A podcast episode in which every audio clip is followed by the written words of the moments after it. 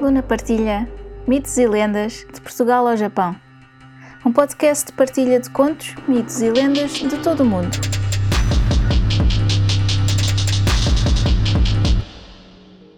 Uma nota antes de começar.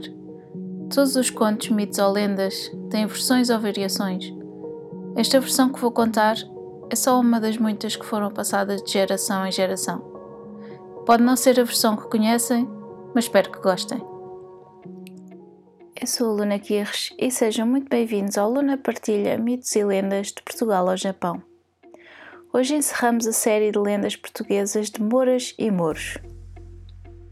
Esta lenda foi retirada do site Histórias de Portugal e Marrocos.com e é da autoria de Manuel dos Santos da Cerveira Pinto Ferreira, o Douro, no Garbo Al-Andalus, a região de Lamego durante a presença árabe é uma dissertação de mestrado em Património e Turismo da Universidade do Minho em 2004.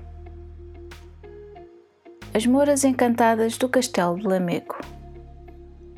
Um rei moro muito antigo, levado por poderosa fada feiticeira, mandou abrir secretamente, no bairro do castelo, três túneis para uma sala, cada qual com a sua porta fechada. Mais, fez afixar uma legenda à entrada destas portas. Numa estava escrito: Peste que pode matar gente até uma légua em volta. Noutra, tesouro de grande riqueza. E numa terceira, encantamento. Mas ficou também ali uma advertência: cuidado, que estão as legendas trocadas. Este senhor do castelo um dia, receando ser morto pelo nosso rei Dom Afonso Henriques, resolveu fugir, sem ver modo de levar consigo as suas três filhas, formosíssimas e jovens.